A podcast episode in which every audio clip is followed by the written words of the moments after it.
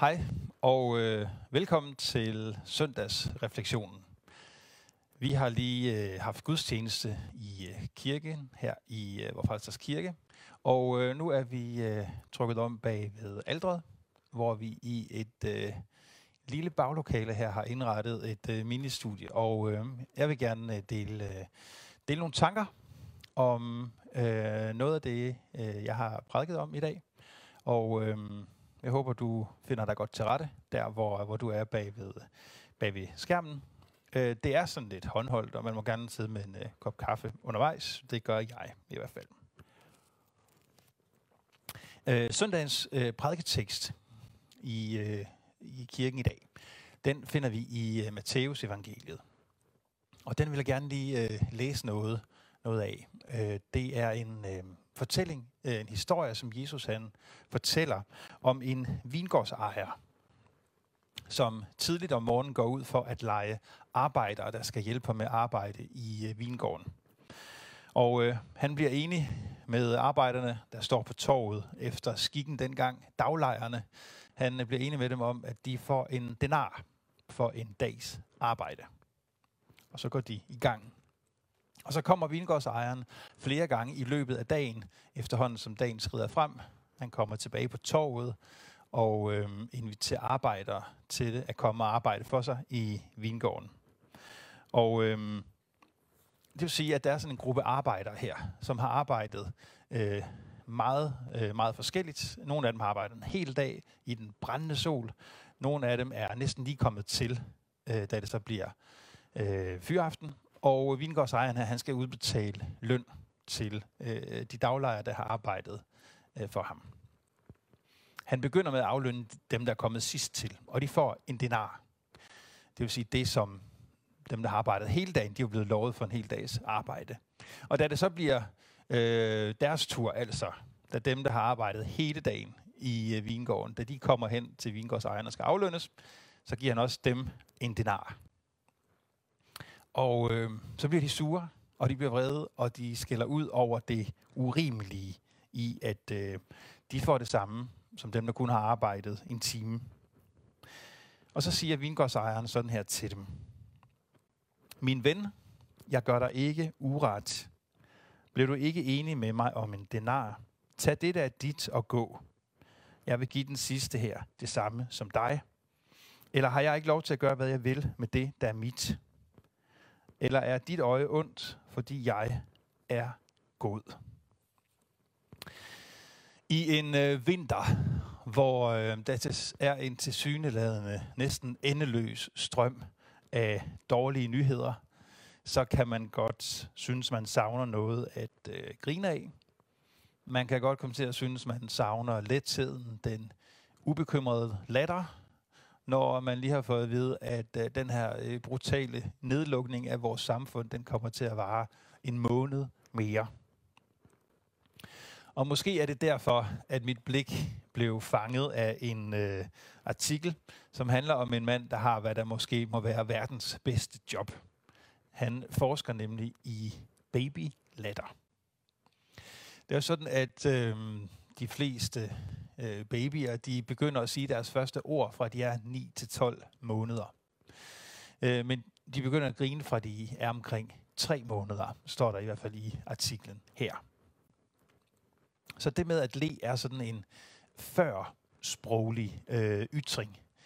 Før vi har ord, før vi har sprog, så kan vi faktisk begynde at le. Og latteren, siger øh, forskeren her, øh, bliver en måde at skabe fællesskab mellem mennesker på. Forskning viser øh, blandt andet, at øh, børn de lærer otte gange mere, når de er sammen med nogen, end når de er alene. Og måske, måske er det derfor, at øh, det kan være så svært for os at være isoleret, at være alene, øh, fordi vi simpelthen mangler nogen at le sammen med. Og i øvrigt, så viser undersøgelser også, at, øh, at børn, de lærer langt, langt mere end voksne. Nogle undersøgelser peger på, at børn de øh, sådan spontant lærer 3-400 gange i løbet af en dag, altså 300-400 gange spontan latter i løbet af en dag hos, hos børn. Og det tilsvarende tal for voksne, det er 15. Der er altså i undersøgelser en markant forskel på, hvor meget børn lærer, og hvor meget voksne lærer. Det synes jeg egentlig er øh, interessant. Og øh, jeg tror, vi har brug for at genfinde latteren, øh, glæden, og måske er latter i virkeligheden en, måske den bedste modgift, vi har mod, mod den aggression, mod den polarisering, som, som finder sted i vores samfund i de her år. Når vi lærer, så deler vi på en måde et stykke af verden med hinanden, når vi lærer sammen altså. Og vi finder ofte hinanden gennem latteren.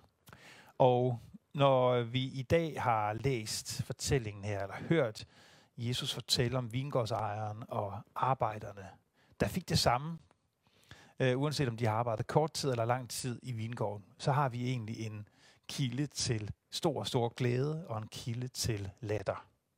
Se, arbejderne, som havde stået en hel dag i marken og arbejdet, og øh, slidt i den brændende sol, da de så får at vide, at dem, der kunne arbejde en time, får det samme som dem, så burde de jo egentlig bare have brudt ud i latter. Wow, hvor fantastisk. Wow, hvor generøst. Ej, hvor gavmildt.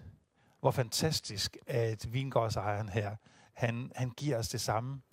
Øh, hvor en fantastisk mulighed for at være lige, for at øh, dele livet med hinanden. De burde være brudt ud i en perlende latter.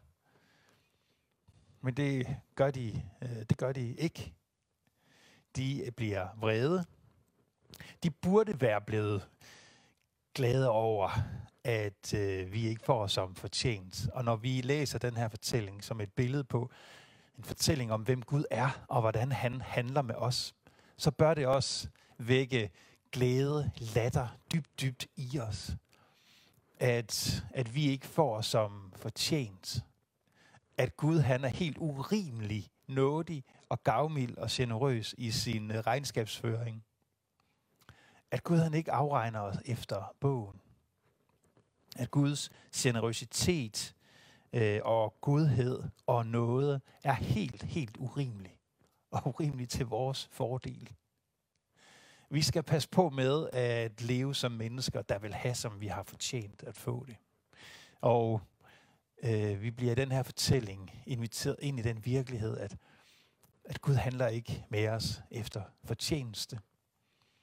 Og øh, midt i en øh, coronatid, hvor der kan, der kan mangle emner for, for latter, så, så kunne det her, så må det her være en kilde, en kilde til latter, en kilde til, til glæde i vores, i vores liv. Vi burde le, når det går op for os, hvor generøs Gud er, hvor lidt vi kan handle med ham, hvor meget han har givet os. Vi burde le, når vi finder ud af, at Gud han er en Gud, der bare giver og giver og giver og giver og giver. Han giver sig selv i selvhengivende kærlighed til, til verden. Han har overvundet døden, uanset hvad der rammer os og hvad der rører os, så er der altid noget at le af. Og en kirke, en kirke burde være et sted for, for latter, for sådan dyb, rungende, glad mave baby latter. Der findes jo nærmest ikke nogen bedre lyd. Hvis man bare tænker på babylatter, klukkende, klukkende, perlende babylatter, så kan man jo, det kan man jo næsten ikke sige uden at få et smil på læben, for det er så vidunderligt en lyd. Det må være den bedste lyd i hele verden at høre små børn, der bare lærer. Og øh, den form for latter burde, burde runge i vores kirkerum.